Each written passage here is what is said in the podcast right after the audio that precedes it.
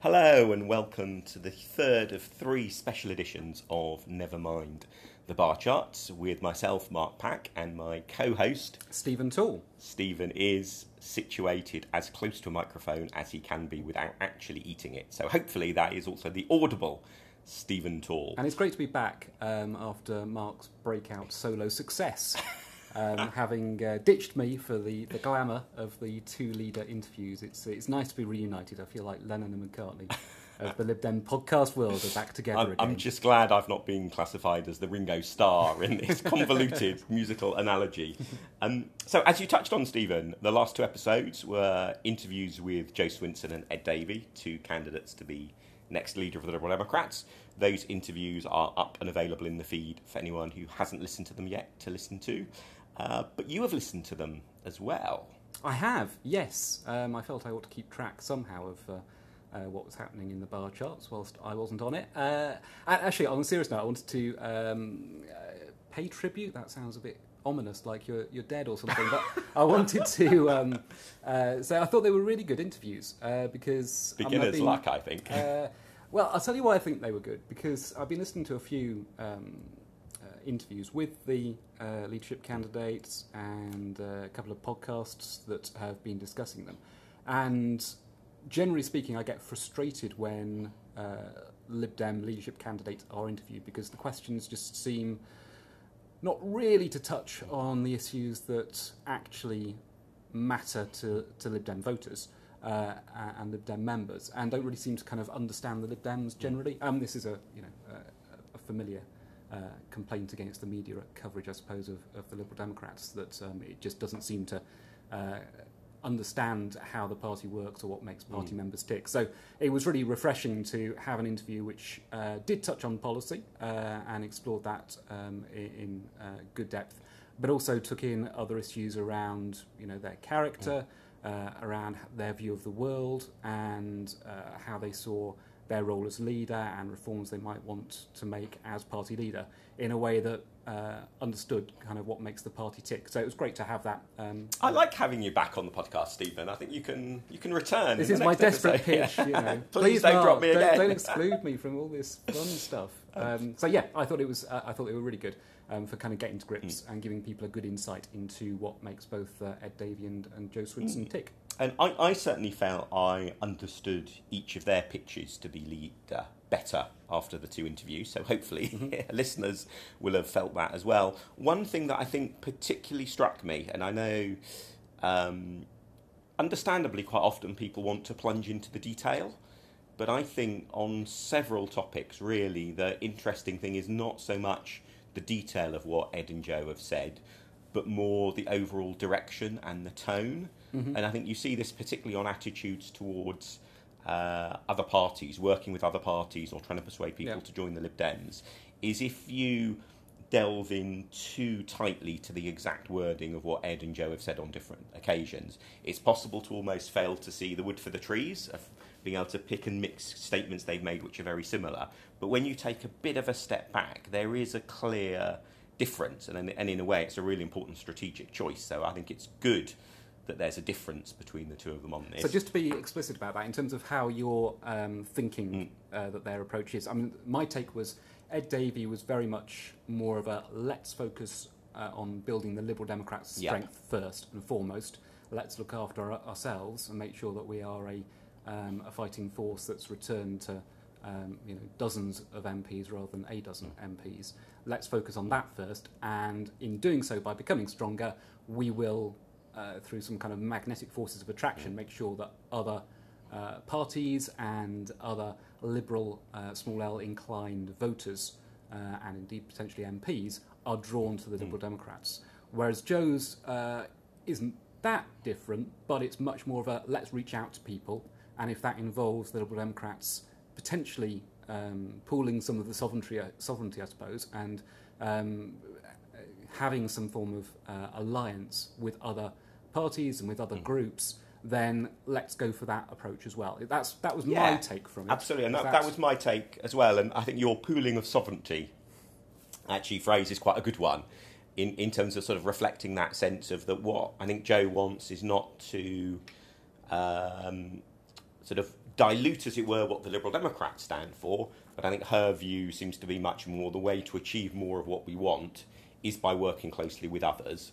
Whilst Ed's approach seems to be much more the way we achieve what we want is by getting other people to join us.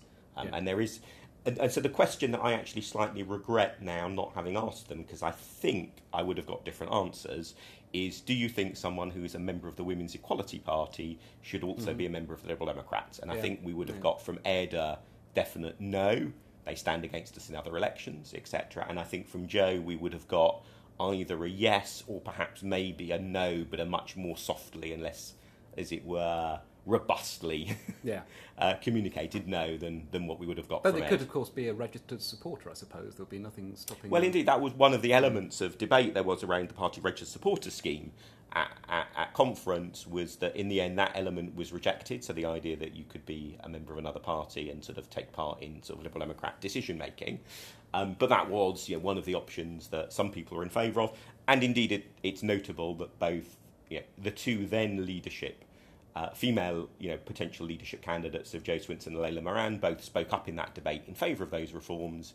Ed Davey didn't take part in that debate, and indeed, uh, that wasn't simply just that he wasn't available or wasn't called, but if you look at what he had been saying, or more to the point, not saying in the run up to that debate, he was not nailing his colours to the mast of those party reforms in a way that he could have. So I think there has consistently Yeah. been a, some difference between Jo and Ed about how much they, they, they view the task in front of the party as rebuilding ourselves versus your sort of pooling sovereignty to work really closely with others. Though it was interesting uh, on uh, where there was definitely uh, not that approach from Jo herself was uh, when it came to Scotland, and uh, it was for very understandable reasons, and I don't disagree with her at all. But it was interesting to hear um, when she was talking about the SNP, there was a very definite no. We, Yeah. That's where it stops. Uh, you know, nationalist parties are not where. We as Liberal Democrats are at, and Ed would say the same thing, and I'm sure Yeah. he would. But it was Yeah. interesting that, that on that level, um, when it's uh, when I guess there are I suppose, from her point of view, understandably, fundamental principles Mm. attached, uh, attached then um, there's not going to be a compromise there. Yeah, and I, and I think it's there's a risk of particularly Liberal Democrat members from England. I think are failing to see how the question of Scottish independence and the Scot- Yeah. question of Britain's membership of the European Union are as fundamental as each other, and therefore there's nothing inconsistent really in saying that that both of them are the sort of the key dividing lines between who are the people on one side of the divide that we might want to work with in whatever way, and who are the people on the other side of that divide where actually, sorry, we just disagree them Yeah. on a really principled, you know, on, on a really principled basis. Um, and it's interesting in that respect that, you know, I have seen Lib Dem members comment about how they won't, almost all English members, in fact, all English members probably, saying that they won't vote for Jo because of her willingness to criticise the SNP. Um, I, I hope they aren't therefore deciding to vote for Ed on that basis because actually Ed is, you know, as you say, as robust in terms Yeah. of views of the SNP as Jo. So Uh, there was uh, one of the points that struck me from Ed uh, in the interview, uh, which I hadn't really thought of before, uh, was around uh, his um, point about the Remain Mm. Remain alliance. Because the question you posed Mm. was, uh, you know, general election quite likely to occur um, in the next few months, um, and what's the prospect of there being some form of re- Remain alliance? And uh, I guess we've all, having just been through the European elections, where that was a very live question for understandable reasons because of the Mm. um, form of um, proportional representation used, meaning that uh, it could potentially have meant that the Lib Dems lost out on lots of seats. Didn't happen, but it looked like that might happen at one stage. Um, but of course, his point was that actually, under first past the post, does a Remain alliance really make that much difference in that many seats? Would it um, uh, really swing the votes when you if you're looking at the realistic deals of uh, Lib Dems and Greens and Plaid, perhaps? Uh, how many seats would it make the difference between a Remain alliance candidate winning and a, in most cases, Liberal Democrat? Uh, well, I, I, winning. I and his point was that yeah, actually what that there weren't most, very many seats there are like many that, seats, and therefore, yeah. and if and where there are seats, uh, then actually tactical voting is going to be a, Mm. a, a simpler, more effective Um, uh, yeah. mechanism than trying to kind of carve up this grand deal at a national level. I think the risk with Ed's argument, is is a particular scenario which actually also poses some risks for Jo's approach as well. But so let's let's imagine this scenario where there is a vote of some sort in the House of Commons to sort of stop a no deal uh, Brexit happening, in which there are some significant rebels, say on the Conservative Party side. And maybe there's some sort of vote on a deal where also there are some very, you know, Labour MPs who very clearly stick their neck out to vote for a clearly Remain position. And then, because of impasse in Parliament, we end up in a general election. So we end up in a general election where there are both Labour MPs who have stuck their neck out for Remain and Tory MPs have stuck their neck out for Mhm. Remain.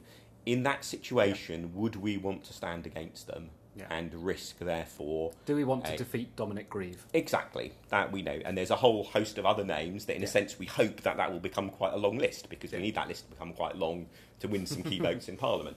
And I think Ed, so Ed's argument is sort of makes sense in normal circumstances. I think the risk with Ed's argument is it doesn't really work in that sort of election because then you're talking about dozens and dozens of seats. I think likewise, um, the risk with Jo's approach is because Jo's approach is about being, in that sense, maybe more welcoming to work with people who uh, we agree with on some key issues. Is nonetheless there is an implication in there that it is people who are we've got a fair amount of overlap with. Yeah. So it's it, you know Jo's approach is much easier to see how it works when you're talking about Women's Equality Party or Green Party. If you're talking about, for example, some quite illiberal but Remain Labour MPs, Yeah. you know, I, I think both of their, their their models face you know face potentially a real a real sort of fracturing when it when it comes up against reality. Yeah, and and to be fair, Ed was uh, saying, look, you know, one of the first blocks would be uh, um, take Uxbridge as an example. Assuming Boris Johnson becomes prime minister, there would certainly be a temptation to try and uh, win his seat. Mm-hmm. Uh, but of course, it's Labour who are in second place there, um, five thousand votes behind. Well, Labour in second place at the last election. I mean, there's an Yeah, interesting, you know, if you look at what has happened in politics since then, um, there's a question. And, Indeed, and- and but, I- but they're not going to stand down in favour of uh, a Remain alliance candidate. I can't imagine, Hmm. um, both in terms of them actually, uh, Jeremy Corbyn taking the decision that Labour shouldn't contest True. it, uh, and also just in terms of their uh, current position. Hmm. Okay, a dated current position now uh, in in Uxbridge constituency that it wouldn't seem to them uh, to make sense. Mm. Indeed, and that, and um, I, I guess the thing that this leads on to is the question of how important really is you know is Brexit because uh, clearly for Liberal Democrats Brexit is a massively important issue. But what are the points at which you say actually that even so it's massively important, doing that thing or working with that person is just beyond the pale? Yeah. Um, and it's interesting in a slightly different context how um, quite a few Liberal Democrats have reacted quite negatively to the news in the last couple of days of the new initiative from the Make Votes Count Alliance, who have set up a cross party initiative to push for proportional representation for the House of Commons.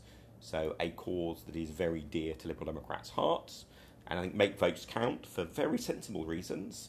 I think, from the point of view of achieving success, have got the Brexit Party signed up as one of their supporters. Mm-hmm. But I think it's notable just how many Liberal Democrats have said, "Oh, Yeah. that's just." Even though voting reform is perhaps above all else, the classic sort of issue where you can say, "Look, you really need to have different parts of the political spectrum agree Yeah. on this because it's yeah, the very nature about how our democracy is run should be something that's not just driven by from one particular corner of the political spectrum. So even though that's perhaps the issue on which you would say we should be most willing to work with people who disagree with us on some really big issue. Uh, Yeah. Clearly, for a good chunk of Liberal Democrats, actually, the Brexit Party is beyond the pale. So I do wonder when it comes to the crunch with a number of, say, Tory or Labour MPs, where there might be, in theory, a case for standing down, uh, how, how that will play Yeah, out. yeah. And, and I fear that both Ed and Jo, for perhaps understandable reasons of saying, well, in the end, it's down to members in the constituency, which is sort of the procedurally correct answer, as it were, and the the, the sort of the grassroots dem- democracy type answer is the risk is you end up with different Liberal Democrat local parties in different places deciding different things, and to the outside world, Yeah. the party's position looking a complete mess, and that actually then damages the party everywhere. Yeah. I think, and this is always the the stress point in terms of grassroots democracy is is having different places decide different things is great, and normally I'm a very stern critic of those who use phrases like postcode lottery, because it's not a postcode lottery, it's postcode local democracy. I think one has to acknowledge it could quite easily get quite confusing and even damaging for the party if there really were to be a leader who is actually completely hands off and says. Everyone decide your own thing, and we then end up deciding lots of different things, because what will the uh, public overall make of our position then? Indeed. And it's, it's interesting on the uh, proportional representation point because uh, at the hustings uh, I was at, uh, each of the candidates was asked, "What's the one legacy you would Mm. want to leave?" Uh, you know, if you, there was one thing that you could have achieved uh, in politics, what would it be? And Jo Swinson's was uh, proportional Mm. representation, um, which uh, you know was tickling the audience's tummy uh, and did get uh, a good reaction. I'm not sure it would be my absolute number one priority for Oh, really? Because Uh, I, 'cause I think I. I, I guess I would, I think I probably would pick that if I'd been asked that question. I've been Oh, running dear. for leader on the basis that partly the rules of the game of politics are so important, but also in terms of legacy. You know, as we've seen with a lot of other things, say Liberal Democrats achieved in 2010 to 15, there's a whole slew of policies that are very easy to undo. And I think in Sure, terms of long-term legacy, something like PR is much better. So what, what, what would let me be clear. picked? Let me be what clear. would you I have do uh, just uh, before I get the hate mail. Uh, let me be clear. I do support proportional representation. I think Do you support. STV? Uh, I I think so. Yes. Uh, What in- counting in system do you uh, do you do you prefer? Um, um, the best one, um, the fairest one. Is that the right answer? Um, I don't. Ireland or ERS? Uh, ah, you see, this is where I, I start getting the nightmares of being a Lib Dem member. Um, I- in the, I do obviously want proportional representation, um, but I don't care that much about it. Um, that I've actually investigated every possible system, and I think uh, to be slightly serious for a second, um, the reason I wouldn't name it as my number one is because the occasional part of liberal democracy uh, and the liberal Democrats that um, uh, irritates me is the uh, I think sometimes undue focus on process Mm. over outcomes. And I But this see- is a process that I- determines and outcomes. I see, and I see proportional representation as a very processy um, kind of. Uh, does it determine outcomes? I mean, obviously it does, because anything that changes the course of politics um, affects future outcomes. In terms of, is it actually focusing on something that will improve people's lives? I mean, clearly you will say yes, because it will alter Correct. how politics is done, and therefore it will in turn uh, deliver better outcomes.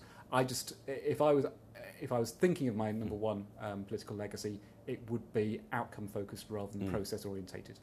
So that's that's where I come from. Yeah. Um, but uh, you know, I am an outlier in the sense of, uh, whilst I obviously voted for uh, the AV uh, in the referendum, there was a, a small part of me, I stress small part of me, that was kind of, well, at least now the Liberal Democrats will have to bang on about something else and focus on things that the public care about, as opposed to things that we care about, because this referendum puts to bed electoral reform for a few years at least.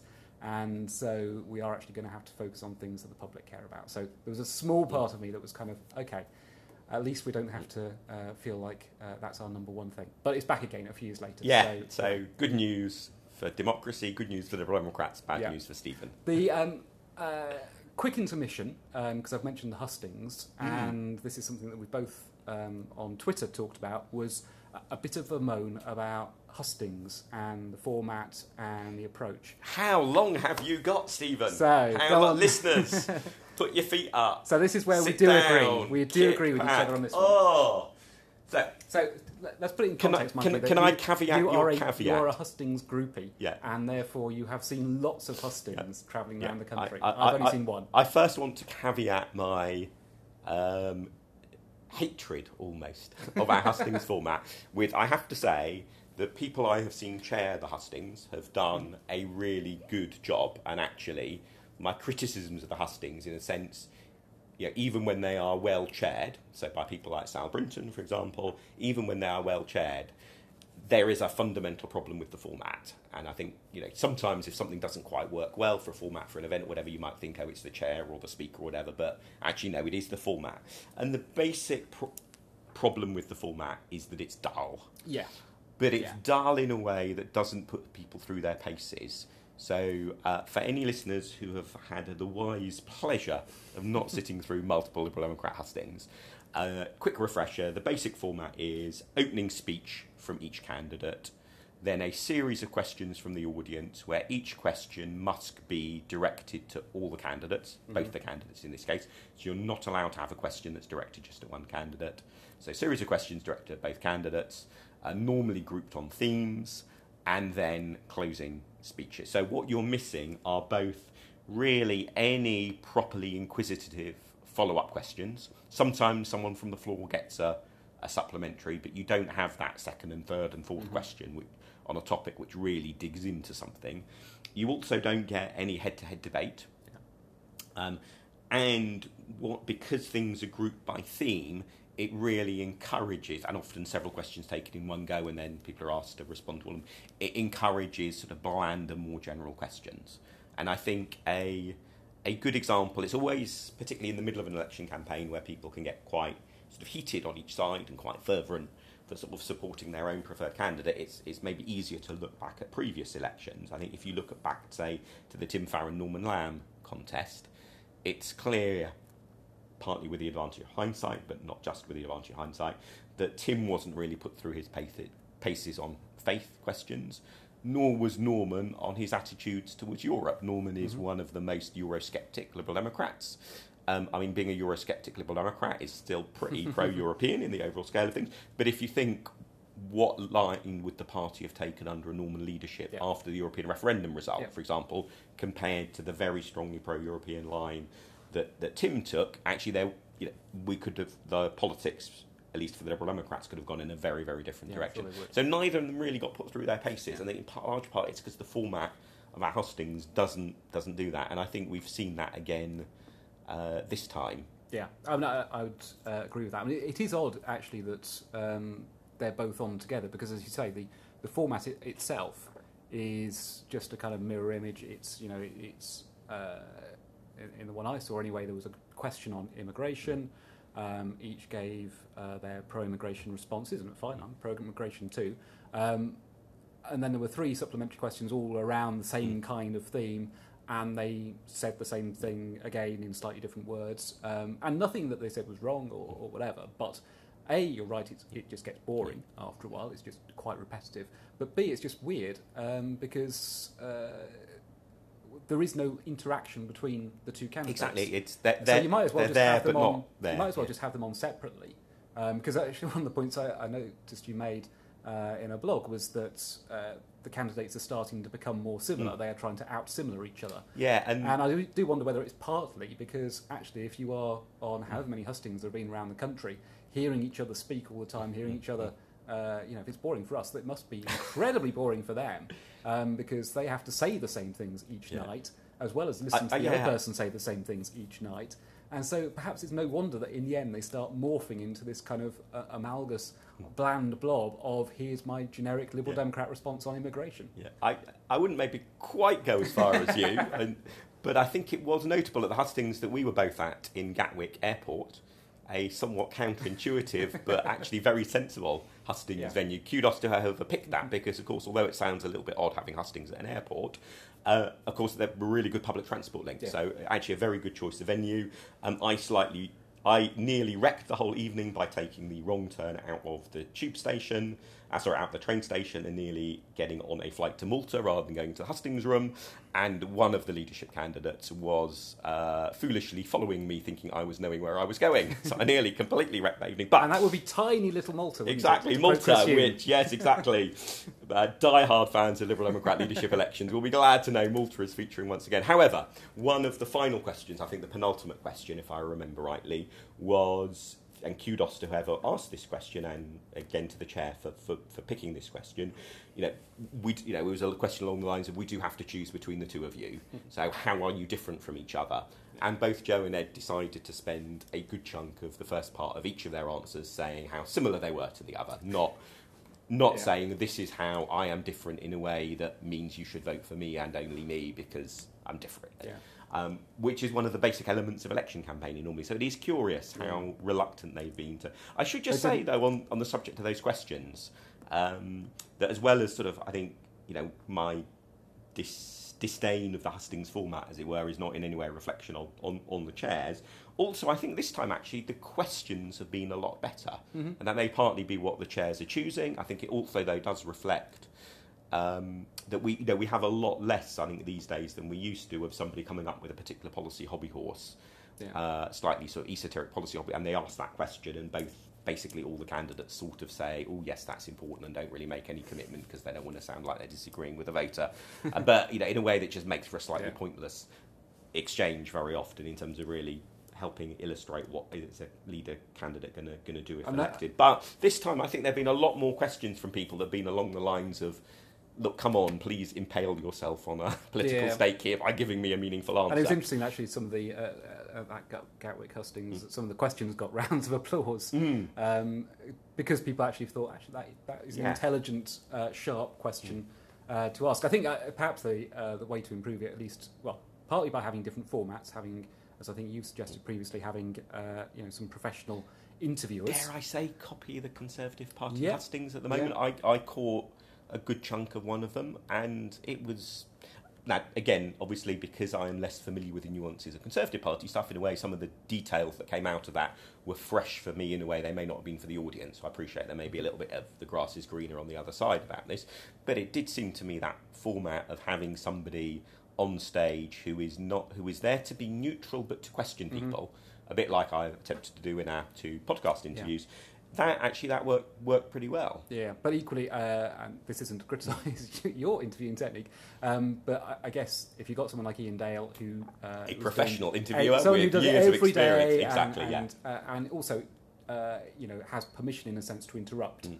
Um, because that's their professional Yeah. job. In a way, you're trying to actually draw information out. Mm. They're also uh, Iain Dale's job, um, LBC um, radio presenter, is to put them on the spot as Mm. well. And he did obviously do that um, famously with asking Boris Johnson about um, why the police called round to his house uh, one Mm. day. And- now, that's and not actually, the sort yeah. of question that I think would have been put at a hustings, uh, and if it had, it probably would have been booed by a Yeah. Lib Dem audience uh, as well.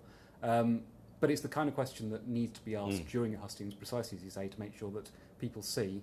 Okay, when a Lib Mm. Dem candidate is under the cosh, as they will be, we hope at some point, because that means that Mm. the Liberal Democrats actually matter enough Mm. for uh, them to be uh, put seriously uh, on the spot by an interviewer. How do they cope under that kind of interview Mm. pressure? And it would be good training for them Mm. because chances are uh, either of them is going to face a, uh, a general election and therefore likely a televised Yeah. national debate. And uh, I'd much rather they made some mistakes in front of a friendly audience now uh, than had to make them in front of the full glare, Yeah. of publicity uh, when we're uh, really needing every single vote. And and one thing that struck me was in the couple of questions I asked Ed Davey about his record on the environment as minister, so on issues of fracking and nuclear power. I was, and I guess different listeners will have, some will have thought his answers were really good, some will have thought probably his answers weren't so good. For those who haven't yet listened to that interview, um, in both cases I asked him about essentially why he is, you know, he is perceived as having taken a pro-nuclear power and a pro-fracking fracking line in the past, and no longer, you know, no longer does. Um, and actually, I think he gave me a really quite sort of long and detailed and interesting answer to Mm. both.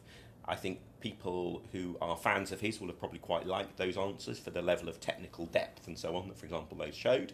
I guess people who are less keen on the idea of him as leader may be worried that in answer to a fairly simple question, he had quite a long answer and whether that is the sort of thing that would really stand up under the political strain if he wins. But, I, but what did strike me was it didn't feel to me like he had been really repeatedly pressed on those points. Yeah. And therefore, hopefully, in a way, that made the interview more interesting because it was a slightly fresher answer rather than Mm. sort of pre-packaged set of fine, you know, of, of honed sound bites.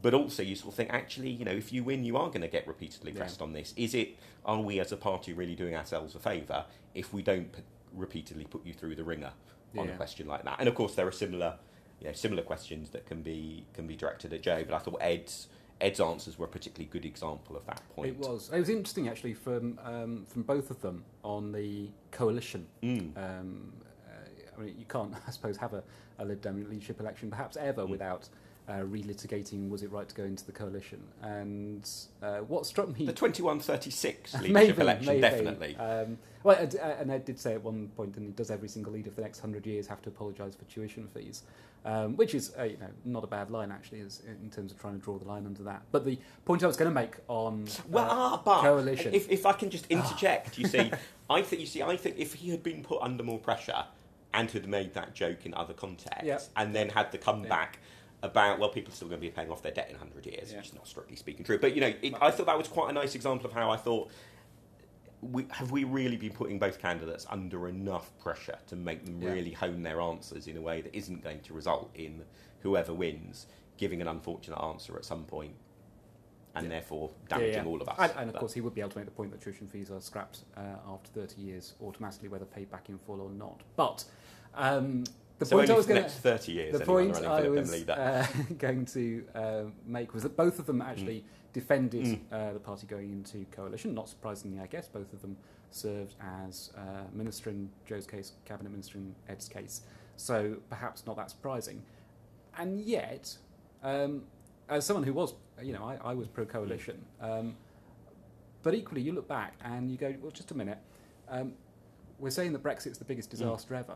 I think it's quite plausible that you could draw an alternative parallel Mm. universe in which the Lib Dems not going into coalition meant that Brexit didn't actually happen.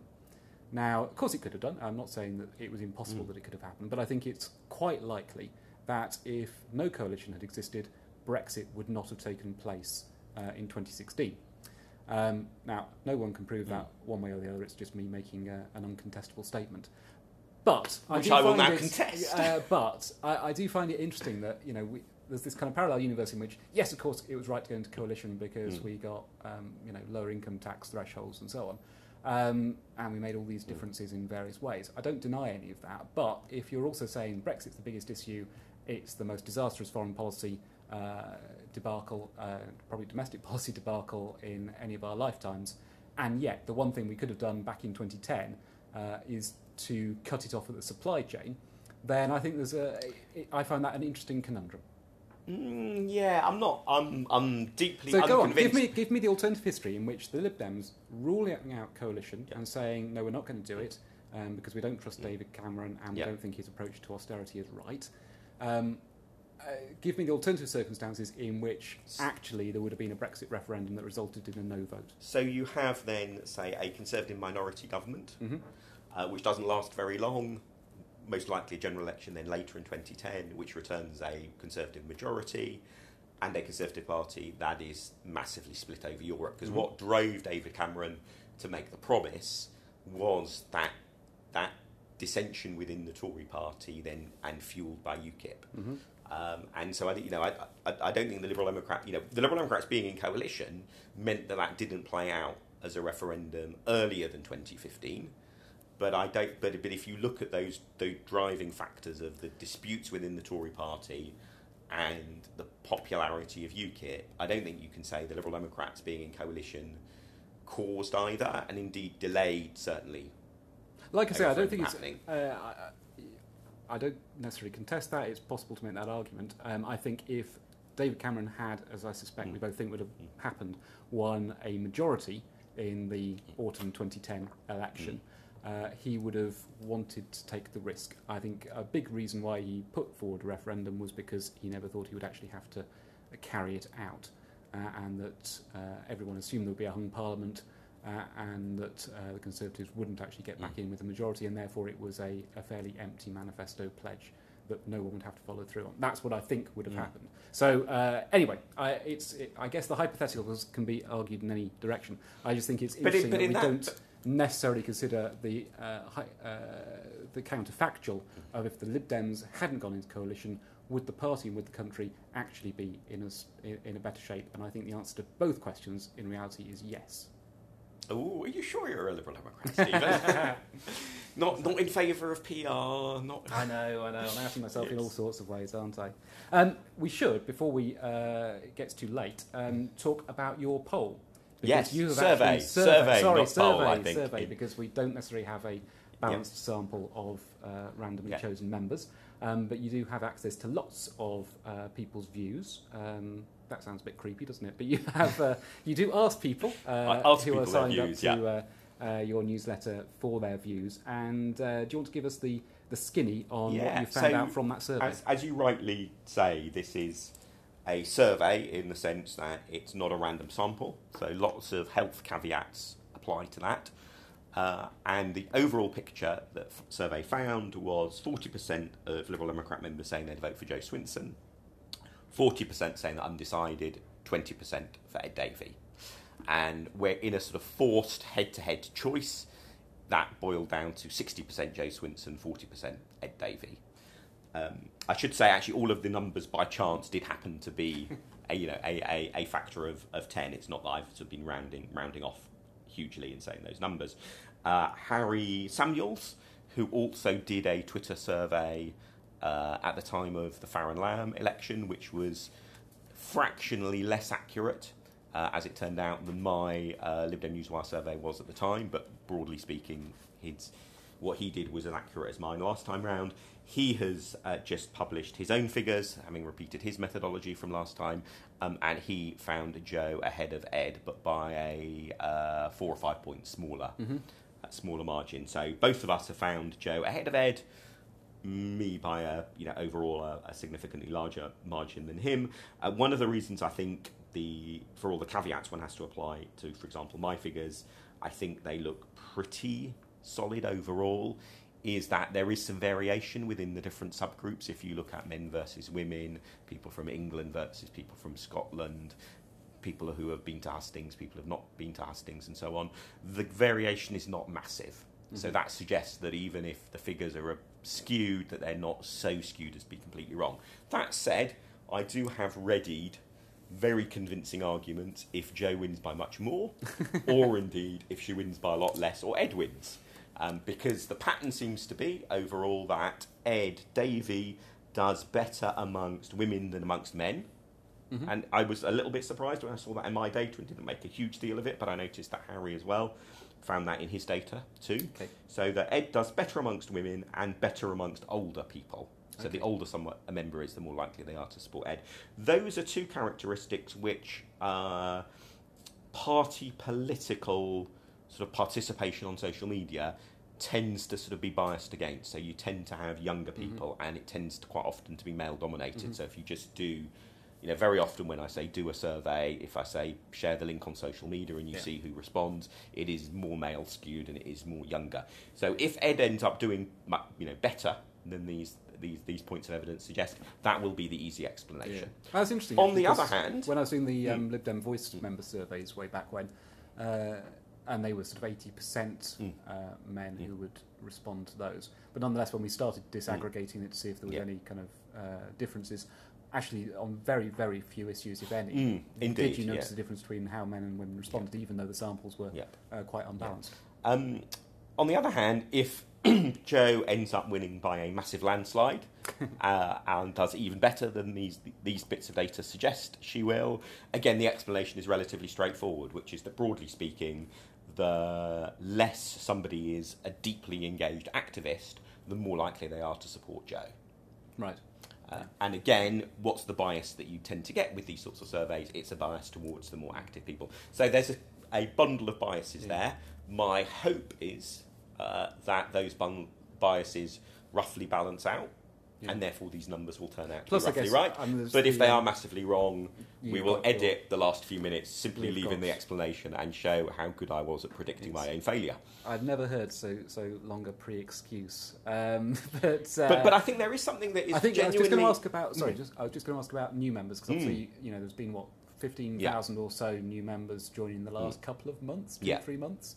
Um, so how far it's been possible to kind of factor in they may be less likely to vote Mm. or more likely to vote perhaps because they join in order to vote. I Mm. don't know how how way, which way it works, but how do you factor in the fact that you presumably won't have that many of those uh, signed up yet to your newsletter? They will join, I realise, in due course, Yeah. but they may not be. Uh, Absolutely. Well, th- there seemed to be a, a reasonable showing of- Okay. of that, that number of people, and I think it does then. Um, it does get into those other patterns that we we're talking about about how active somebody is, sort of gender, age, and so on. Uh, so, uh, so what's hard to do with the sort of level of data and quality of data um, that you have with something like the survey that I did is get into that proper statistical analysis to try and work out Mhm. which is actually the driving factor behind voting intention. So I think we quite rapidly get beyond what the data can sensibly Fair tell enough. us. And, and the reason, actually, though, I have given this very long preamble is because, of course, the figures may all turn out to be wrong. I want to get my excuses in early. But also more substantive. In a way, I think it's almost more interesting to talk about what are the factors behind the headline figures that may make them right or wrong. And I think this is a general lesson about political polling overall, is that merely focusing on the headline figure can often mean you miss what the story is Mm-hmm. behind it. So one of my So what's the better- story here? What's the story here? well, so the story here is that pattern amongst Okay. amongst gender, amongst age, and amongst sort of level of engagement Mm-hmm. in the party. And so one of my better pre-general election uh, predictions was ahead of the 2017 general election when I said, well, actually, when you scratch under the surface, these opinion polls that are giving apparently very different headline figures, there's actually a consistency in the story they're telling, and Mhm. a lot depends on a couple of factors, and indeed, as it turned out, Yeah. that was, yeah, it, it, that, that, that, that sort of, yeah, when you look back at that post now, I did sort of predict the sort of 2017 result that, that we got as being plausible because that was one of the, Yeah. you know, when you scratch on the surface, one of the pictures you could see there. Um, so I think, you know, although I am an avid collector of headline voting intention figures, there's a lot to be said for thinking through, well, what are the things that, what are the factors on each, each side that might make these figures biased? Yeah. Well, uh, as as you may recall, uh, straight after the hustings, when we briefly spoke, uh, I said my gut reaction was that, it, or Mm. gut prediction was that it would be fifty-five percent, forty-five percent to uh, to Jo. So um, uh, you know, I, I think therefore you can take my gut instinct as as the most accurate, pending only the small detail of the actual result. I will add to the day. I will add to the table recording the different results predictions. TG for Tall's gut Yeah, as a- exactly, an exactly. extra data point. Um, I think we probably ought to wrap it up now. I just wanted to. Um, uh, there was one uh, part of it which relates to some of the stuff we've been talking about. You, uh, you asked both candidates at the end, "What's the most controversial Mm. thing that uh, you think you might propose as leader?" And because it picks up on a couple of Mm. themes that we've been discussing. One is that um, both of them uh, chose very internal party processes in both. Which, so- which did sort of make sense given the way I phrased the question. Perhaps, yeah. So, uh, so Ed, it was, for example, he wants to, uh, at the very least, slim down the federal board, which Mm. governs the party, so from 43 members to uh, a more um, normal, 42. a, a more normal and effective kind of approach to uh, having boards of perhaps a dozen to 15 people. Uh, with Jo, uh, and I think to be fair, Ed also said this, uh, she focused on making policy making more inclusive Mm. And uh, using technology to reach out to uh, more members. Um, so it was interesting that uh, A, both of them alighted on pretty much the same answer, Mm. even though in this case they were in separate rooms when the interviews Yeah. were uh, undertaken. And B, that it was that sense of, uh, okay, what can we, I suppose to be fair, what do we have the power to do, um, Mm. which is to reform the party. That's something that the leader um, doesn't do by fiat, Yeah. but they do have a big say in. Um, and uh, for both of them, it was around trying to make sure that there is a better, more inclusive or stroke streamlined um, uh, process uh, by Mm. which the party actually governs itself. So there you go. It's it's internal processes, uh, and uh, and both of them saying the same thing. Yeah, I, I think what uh, Jo touched on in her answer as well around diversity issues and Mhm. improving the party's at times shockingly poor record on sort of diversity and inclusion.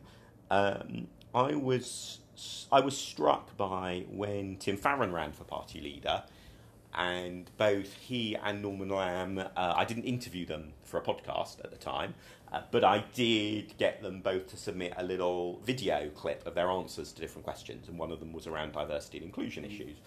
And Tim's in particular, which is the one I sort of have subsequently paid more attention to because he then became leader and therefore was interested to see what he was doing, married up against what he had said he would do. He had a really detailed set of measures, and if you look at his record as leader since, you know, subsequently, I think he did a pretty good job at trying to deliver on that detailed list. I was quite struck how neither Jo nor Ed seemed to have that. Um, and I was, I think I may have tweeted a slightly, slightly sarky tweet um, after one hustings where one of them was asked about diversity and inclusion. Sorry, they were both asked about diversity and inclusion measures. They both said how important those issues are. However, they had not mentioned it in their opening speech, and they had not mentioned the issue at all either in their leaflets that were adorning the chairs. And you sort of think, if it's it's not that important issue now. I don't want to read too much into that Yeah. because I've, I've, for example, uh, I wrote a pamphlet a few years ago where I thought, oh, well, weave diversity issues all the way through rather than having a separate section Mm-hmm. of diversity. That didn't work. I think I, uh, I got a little bit of flack for that. Um, and I think certainly I would not attempt that approach. Again, you know, I think sometimes you do have to very Yeah. clearly flag something up so that people appreciate it is being taken seriously. So I was I was surprised Yeah. uh, how little, in that sense, both of them had to say about. Well, this is actually specifically what I want to do. Yeah, yeah. It's, uh, I mean, it, is an issue for the party, and it was something Jo mentioned at the hustings, and she mentioned in the interview as well. Was you know when you look around the rooms of Liberal Mm. Democrat um, Party meetings, and, and in the case of a hustings, where you would expect to draw on non-activists as well, you know, the kind of the armchair Yeah. members are more likely to come to a hustings than perhaps go to a you know a local executive meeting. But nonetheless, you w- look around the room. And from where I was sitting, um, which was at the back, Mm. so maybe not the perfect view, it was 80% white male Mm. Uh, and uh, and probably over fifty as well. Um, And it so- was it was better, at, for example, the London hustings that I went to, Mhm. and yeah, uh, but yeah, if you think about what the population of London is like, a long way short of what would have been a representative sample of London's population. There's clearly a, an awful lot of work still for the party to do. One of the reasons I'm just surprised neither had more detail is I, for example, have recently been rereading. Uh, the Morrissey report, one of the sort of two key reports, the Morrissey and the Alderdice report, that have been commissioned by the party in the last few years to look at what the party should do on Mhm. various relevant measures. And there are some elements of the Morrissey report that we have not yet implemented. There's a lot of work that has just been coming to fruition to improve our disciplinary processes, which is really important stuff.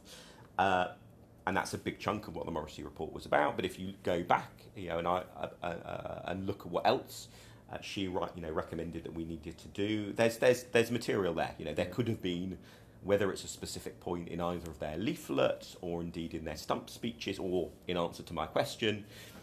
yeah. Uh, e- even as simple as taking something off the shelf and, and, and saying this is what we need to do wasn't wasn't there. And I think the, um, the one other point I'd make, which is uh, separate but related, is that uh, obviously the policy making uh, has to be uh, inclusive, and, and there are all sorts of reasons beyond that uh, why the party should want to reflect the Mm. Society that it seeks to lead. But there is also something in policy making as well about making sure that uh, those policies are fit for government. Mm. And certainly one of the things that I heard from a range of uh, different uh, people in the party and uh, from government advisors who aren't party members was that Liberal Democrat policies sounded good, but actually, when you ask people, so how would that actually Mm. get implemented in reality, there wasn't a good answer. Mm. And so lots of the policies were, you know, good sounding and Mm. liberal sounding, all you know, all the things you might expect, but actually they weren't very tractable. They Mm. weren't very actionable. And so, w- alongside the making sure it's Mm. inclusive, so it reflects the way in which we want liberal society to be, there has to be something also about doing the heavy lifting, uh, which is going to be difficult for a party that has constrained resources, um, but doing the heavy lifting to make sure that if there are policies, they're the sort of things that can be actually delivered in Yeah, government. definitely. Although I, I don't think I would put a but between those two things because it, it seems to me that one of the prime motivations for being better at having a properly diverse party and properly including people is that key liberal sort of principle that motivates that. However, in addition, one of the pragmatic benefits of being better at that is if you, you know, if we make better use of more people's skills and talents, things like our decision making processes Mhm. and our debates are going to be better. So I think if you Yeah. want policies that really work in practice, having you know, being better at unlocking the talents of people in our party is absolutely vital. And I guess a good example of this would be if we're talking about, say, immigration policy, or if we're talking Mhm. about other areas that fall within, say, the Home Office's remit. If it is predominantly a room full of uh, people like you and me debating that, we're probably not going to end up making nearly as good decisions uh, with nearly as good an understanding of how these policies play out in practice than if it is a properly diverse group of people. So I think I, I, I- wouldn't sort of put the two at odds. yeah. I think one is in part a means to another. And of course, in a way, this touches on some of the wider uh, academic research there is into how diversity, for example, often helps companies be more profitable Mhm. because diversity results in better decision making, and better decision making Yeah. in that context therefore results in more profits. Yeah, yeah. Um, I feel like we ought to close this podcast. it's um, sort of on a, a double double sided LP a- length, isn't it? exactly. Um, so uh, I think guess- I think we should uh, end with maybe saying what has most impressed us about each of the candidates because I think we've perhaps understandably tended to focus in on Yeah, yeah. what are the what are the possible criticisms, what are the ways you might sort of pull them pull them apart, Well, you, terms- you separate them, rather. You, uh, you spent 45 minutes uh, or so interviewing each of them. What? Uh, Well, obviously, their canny understanding of the modern media landscape that made both of them say yes. So, I well, I, I think one thing they have both got right for all the comments I made about detail uh, is they have both got right that successful political leadership and successful political messaging is about a big, broad brush picture, and you definitely need details to underpin it. Um, and I think when it comes to things like how do you want to change how the party operates, actually whether or not you've got details to substantiate it is really quite important. Hence, some of what I said before. But in terms of public messaging, say for a general election, they both I think, got the point about there isn't huge value in talking of 38 different issues because we're not going to end up communicating. So the fact that they both talked about a very small, coherent set of issues, I think, is is, is to both of their credit. It seems to me, and I think looking at mem- you know, comments from sort of a lot of Liberal Democrat members, that almost the the gravity of opinion in the party is that Jo has come over uh, often as the one perhaps who is better able to reach out to voters and to cut through, but Ed as being the one who has more substance on policy issues. So almost that Jo might be better at grabbing people's first interest, but Ed better at following up with what the second and third sort of bite of the bite of the sort of cherry might be in terms of when then people start paying attention to us. And they and they that does make it quite I think one of the reasons why a lot of members are undecided that makes it quite a difficult decision because you sort of you, you want to have both. Yeah, it's interesting because you just stolen my answer, uh, which was that uh, as someone who's uh, pretty undecided between the two of them still, is that uh, on the hustings and from what I've seen, that I think uh, Jo is the more compelling speaker. Uh, I think you, uh, uh, she just has the voice uh, and the way of expressing herself that uh, resonates, at least to me.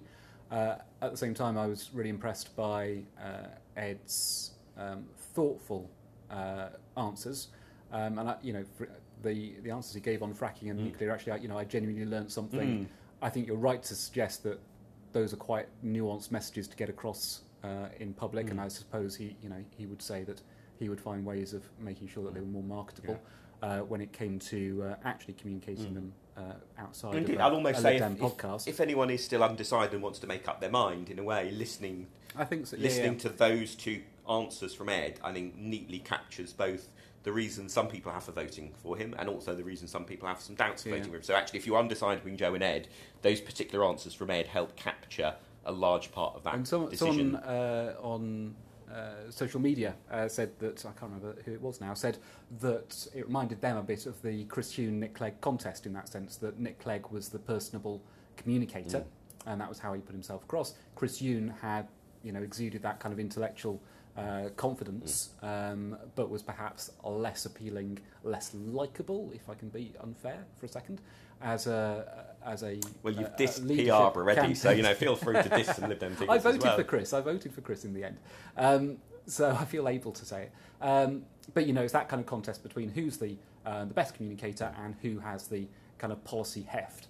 Mm. And it feels like there's that choice this time. And it's interesting. I noticed in your survey, not poll, your survey, not poll, that uh, being a good communicator was the number one characteristic that was picked out. I mean, lots of other characteristics were identified, but that was the one that came top as being the one that party members were most looking Hmm. Yeah. for in a new leader, which is perhaps not surprising given that the party itself, through conference, etc., makes policy, and therefore it's not necessarily the leader, though they have a big part to play, who uh, determines policy. But they do, where they do have responsibility, uh, is in putting those across uh, in a vivid, uh, resonating way to the public during a general election campaign. Yeah. And that particular finding of the survey is, I think, one of the robuster ones because it matches what uh, Professor Tim Bale and colleagues have found when they have uh, previously, in 2015, after the 2015 uh, general election, um, did a proper opinion poll survey of Liberal Democrat members. And it asked the same question with the same answers uh, then, which is why I mirrored it in the survey now, and and the same characteristics came out top. Inter- and the thing that surprised me, I think I wouldn't have expected if you'd asked me in advance and pushed me to predict, is that the ability to negotiate and strike deals came out very lowly in 2015, and again came out very lowly this time, which Yeah. I was, I think I would have predicted it would be considered much more important because if we're in a world of cross party arrangements, cross party working on Brexit, possible hung parliaments, actually, our ability to negotiate feels like it should be more important. And I, I, I, I, intend But perhaps to. it's seen as a more of a shared responsibility than one that's sits Maybe. only with I- the leader. one- one thing I'm going to go back to is have a look again through the answers to some of the open ended questions to see whether that may help Mm. tease out an answer to that as to why so few members didn't didn't think that that was the, one of the most important characteristics. But of course, another way party members can let us know why they rated that characteristic so lowly Mhm. Is to let us know via social media. Because never mind, the Bar Charts has a Twitter account at Bar Chart Podcast. We have a Facebook page called Nevermind the Bar Charts Podcast.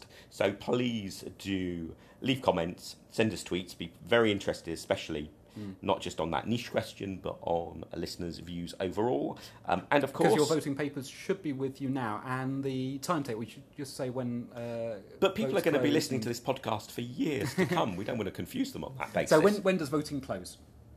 uh, voting closes later this month. Later this month.